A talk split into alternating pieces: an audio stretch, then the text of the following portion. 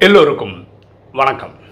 இன்னைக்கு நம்ம பார்க்கக்கூடிய subject why we should win Maya hundred percent மாயாவை நூறு சதவீதம் வெல்ல வேண்டும். ஏன்? சில சம்பவங்களை பார்த்துட்டு இன்னைக்கு டைட்டில் டிஸ்கஸ் பண்ணலாமா? ஒரு நாட்டில் ஒரு மேயரோட ஒய்ஃப் பயங்கர பணக்காரங்க அவங்க. ஷாப்பிங் போகும்போது இந்த அம்மாவுக்கு ஒரு வீக்னஸ் என்னென்னா யாருக்குமே தெரியாமல் சின்ன சின்ன பொருள் அஞ்சு ரூபா பத்து ரூபா பொருள் திருடிடுவாங்க. இவங்களாம் கோட்டீஸ்வரங்க காசு நிறைய இருக்குது திருடி தான் எடுக்கணும்னு அவசியம் இல்லை.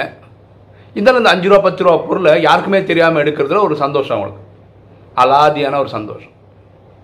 அப்படி ஒரு நாள் சூப்பர் மார்க்கெட்லேருந்து இவங்க என்ன பண்ணாங்கன்னா யாருக்குமே தெரியாமல் ஏதோ அஞ்சு ரூபா பத்து ரூபா பொருள் திருடிட்டாங்க. இது வந்து சிசிடிவி இருக்கு இல்லையா? அந்த கடையில் இருக்கும் இல்லையா? அதில் ரெக்கார்ட் ஆகிடுச்சு அதில் ரெக்கார்ட் ஆனது மட்டும் இல்லாமல் அவங்க என்ன பண்ணிட்டாங்க? அதை கொண்டு போய் நேஷனல் டிவிக்கு கொடுத்துட்டு ஒரு மேயருடைய மனைவி எப்படி நடந்துக்கிறாங்க சூப்பர் மார்க்கெட்லன்னு சொல்லிட்டு நேஷனல் டிவியில் போட்டு காமிச்சிட்டாங்க. கண்டினியூஸாக ரிலே பண்ணுவாங்கல்ல?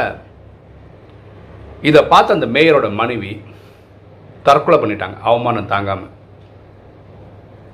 இதனால தான் நம்ம சொல்கிறோம் மாயாவை நூறுக்கு நூறு சதவீதம் வெல்லணும்னு சொல்லிடுறோம் எல்லாருக்கும் தெரியும். அந்த க- கடைக்காரங்க போய் சும்மா பேசியிருந்தாவே அதுக்கான காசை செட்டில் பண்ணியிருப்பாங்க. இது வந்து அவங்க வீக்னஸ் ஆனால் இவங்க என்ன நினைக்கிறாங்க? சின்ன வீக்னஸ் தானே இதனால் என்ன ஆகிடும் அப்படின்னு நினைக்கிறாங்க. ஒரு நாள் இவங்க வாழ்க்கையை அது முடிச்சிடுச்சு. இங்கிலீஷில் ரெண்டு வார்த்தை இருக்குது ரெப்புடேஷன் அண்ட் கேரக்டர் இப்படி ரெண்டு வார்த்தை இருக்குது ரெப்புடேஷன்னா என்னென்னா நம்மளை பற்றி உலகம் என்ன பேசுதுன்றது நம்மளை பற்றின ரெப்புடேஷன் ஆக்சுவலாக உலகத்துக்கு என்ன தெரியுமோ அதை நினச்சின்னு உட்காந்துன்னு இருக்கும் உலகம் கரெக்டாக கேரக்டர்ன்றது என்னுடைய குணம். என் குணம் நல்லதா கெட்டதான்னு எனக்கு தான் தெரியும். ஒருவேளை இந்த அம்மாவுக்கு இருக்கிற மாதிரி ஏதாவது ஒரு குணம் இருந்து அது மறைஞ்சே இருந்து ஒரு நாள் அது வெளிப்பட்டு அது உலகத்துக்கே தெரியும் போது நம்மளோட ரெப்புடேஷன் காலி. கரெக்டா அந்த மாதிரி நியூஸ் டிவிலே வர ஆரம்பிக்கும் போது என்ன ஆயிடுச்சு? அவமானம் தாங்காமல் தற்கொலை பண்ண வேண்டிய நிலைமை வந்துச்சு இனி ஒரு சம்பவம். நம்ம எந்த ஒரு சம்பவத்துலேயும் அந்த பேர் சொல்ல மாட்டோம். ஏன்னா நம்ம நெகட்டிவான விஷயங்கள் பேசிகிட்டு இருக்கோம். நம்ம சேனலில் அந்த மாதிரி ஒருத்தர் நெகட்டிவாக சொல்லும்போது ஒருத்தர் பேர் சொல்ல மாட்டோம். நீங்கள் யூகிச்சுக்கிட்டீங்கன்னா அது உங்களோட சாமர்த்தியம். ஒரு சைக்கிளிங் பண்ணக்கூடிய ஒரு வீரர். டூர் டி ஃப்ரான்ஸ்னு சொல்லிட்டு ஒரு போட்டி சைக்கிளிங்கில் அதில் ஏழு முறை டைட்டில் ஜெயித்தவர் ஒரு வாட்டி ஒலிம்பிக்ஸில் பிரான்ஸ் மெடல் வாங்கினவர். இவரை வந்து இந்த சைக்கிளிஸ்ட்லேயே அவரை வந்து நிறைய டிவியில் எப்படி நம்ம தோனி சச்சின்லாம் வராங்க அந்த மாதிரி அவர் அந்த கண்ட்ரியில் டிவியில் வந்து பிரபலமாக அவரோட விளம்பரங்கள் வந்துட்டுருக்கு பயங்கர கோடிக்கணக்கான சம்பாதியம் இந்த போதைப் பொருள் உட்கொண்டாரு அப்படின்றத அமெரிக்கன் இது வந்து கண்டுபிடிச்சிட்டாங்க. அவ்வளோதான் இவர் ஜெயிச்ச அந்த ஏழு போட்டியோட பரிசு திருப்பி வாங்கிட்டாங்க பிரான்ஸ் மெடல் திருப்பி வாங்கிட்டாங்க. அவர் பெற்ற டிவியில் வந்து அட்வர்டைஸ்மெண்ட்லாம் நிறுத்திட்டாங்க. ஒரே நாளில் இவரோட புகழ் ஜீரோ எவ்வளோ கொடுமையான விஷயம் இல்லை இனி ஒரு ஃபுட்பால் பிளேயர் அவர் வந்து கொக்கேன் அப்படின்ற ஒரு போதை மருள மருந்து சாப்பிட்டதுனால பதினஞ்சு மாதத்துக்கு ஃபுட்பாலே விளையாடக்கூடாதுன்னு சொல்லிட்டாங்க.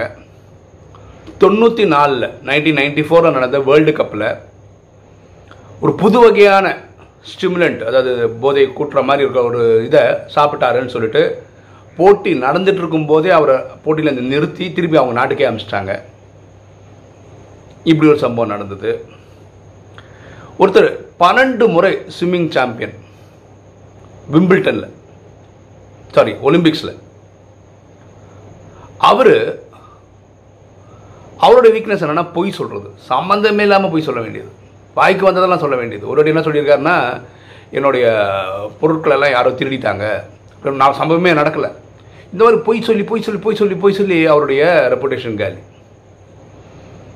இனி ஒருத்தர் வந்து கால்ஃப் பிளேயர் தொடர்ந்து ஒரு அஞ்சாறு வருஷம் உலகத்திலேயே அதிகமான சம்பாத்தியம் பண்ணக்கூடிய போர் விளையாட்டு வீரர்ன்ற பட்டம் அவருக்கு தான் அவருக்கு என்ன வீக்னஸ்னால் வேற பெண்களுடைய தொடர்பு. இதை கண்டுபிடிச்சி சொன்னது அவங்க ஒய்ஃபு அவ்வளோதான் அவர்கிட்ட இருந்த நிறைய அட்வர்டைஸ்மெண்ட்லாம் வருவார்ல அதெல்லாம் கேன்சல் ஆகிடுச்சு பேர் புகழ் போயிடுச்சு. இனி ஒருத்தர் வந்து ஒரு நாட்டினுடைய ஜனாதிபதி. அவருக்கும் ஒரு செக்ரட்டரிக்கும் தொடர்பு இருக்குது அப்படின்னு சொல்லி ஒரு மெசேஜ் வந்துச்சு. ரொம்ப நாள் அவர் மறுத்துக்கிட்டே இருந்தார். ஒரு நாள் வேறு வழியே இல்லாமல் ஒத்துக்க வேண்டிய நிலமை வந்துச்சு. பொதுவாகவே ஜனாதிபதிகள் என்ன பண்ணுவாங்கன்னா ஒரு யூனிவர்சிட்டியோட சான்சலராகவே வச்சுருப்பாங்க. அந்த நாட்டில் ஒரு யூனிவர்சிட்டியோட ச- என்ன முடிவு பண்ணாங்கன்னா ஒரு பெண் கூட சான்சலராக இருக்கலாம். ஆனால் பெண்களுக்கு தொல்லை கொடுக்குற ஒரு சான்சலராக இருக்கக்கூடாதுன்னு சொல்லிட்டு இந்த பிரசிடெண்ட்டை அவர் வாழ்நாளில் பிரசிடெண்ட்டாக இருக்கும்போதே அந்த காலேஜுக்கு சான்சலர்ன்ற பதவியிலேருந்து எடுத்துட்டாங்க. இப்போ நம்ம எல்லா கதைகள்லையும் சம்பவங்கள்லையும் ஒரு விஷயம் கிளியராக வருது. எல்லாருக்கும் பேர் கெடுத்து விடுச்சது இந்த அஞ்சு விஷயங்களில் மட்டும்தான். காமம் கோபம் அகங்காரம் பற்று பேராசை இந்த அஞ்சு தான் இது என்னென்ன நம்ம நினைக்கிறோம் சரி நம்மளை பற்றி வெளியே தெரியாதுல்ல நம்ம வச்சுருக்க நமக்குள்ள தானே அப்படின்னு நினைக்கிறோம். ஆனால் இந்த விகாரங்கள் என்ன பண்ணிடும்னா ஒரு நாள் இல்லை ஒரு நாள் அதோட வேலையை காமிச்சிரும். அதனால் நம்ம பேர் கெட்டு போயிடும்.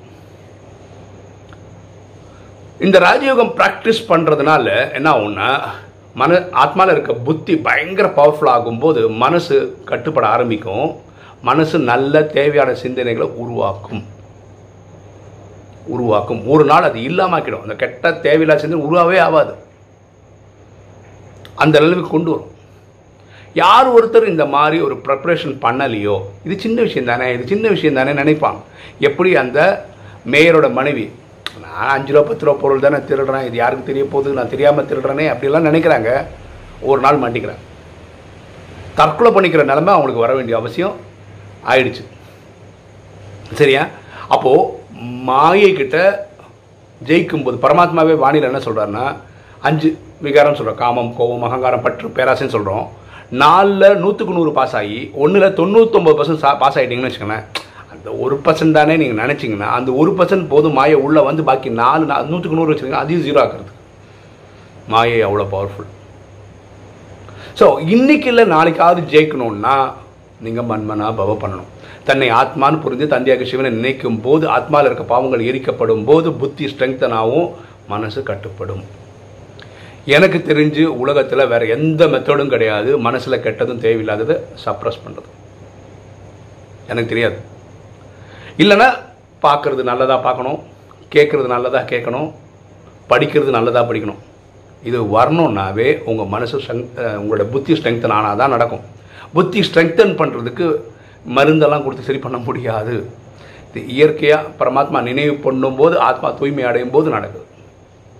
சரியா? அதனால் எனக்கு சின்ன கெட்ட பழம் தானே இருக்குது சின்னது அப்படின்னு நினைக்கிறதெல்லாம் வந்து ஒரு நாள் நம்மளுடைய ரெப்புடேஷனை காலி பண்ணிடும். இதை புரிஞ்சுக்கிட்டா நல்லது. இப்போ யூடியூப் வீடியோ பார்க்குற நீங்கள் இதை புரிஞ்சுருக்கிறீங்களா?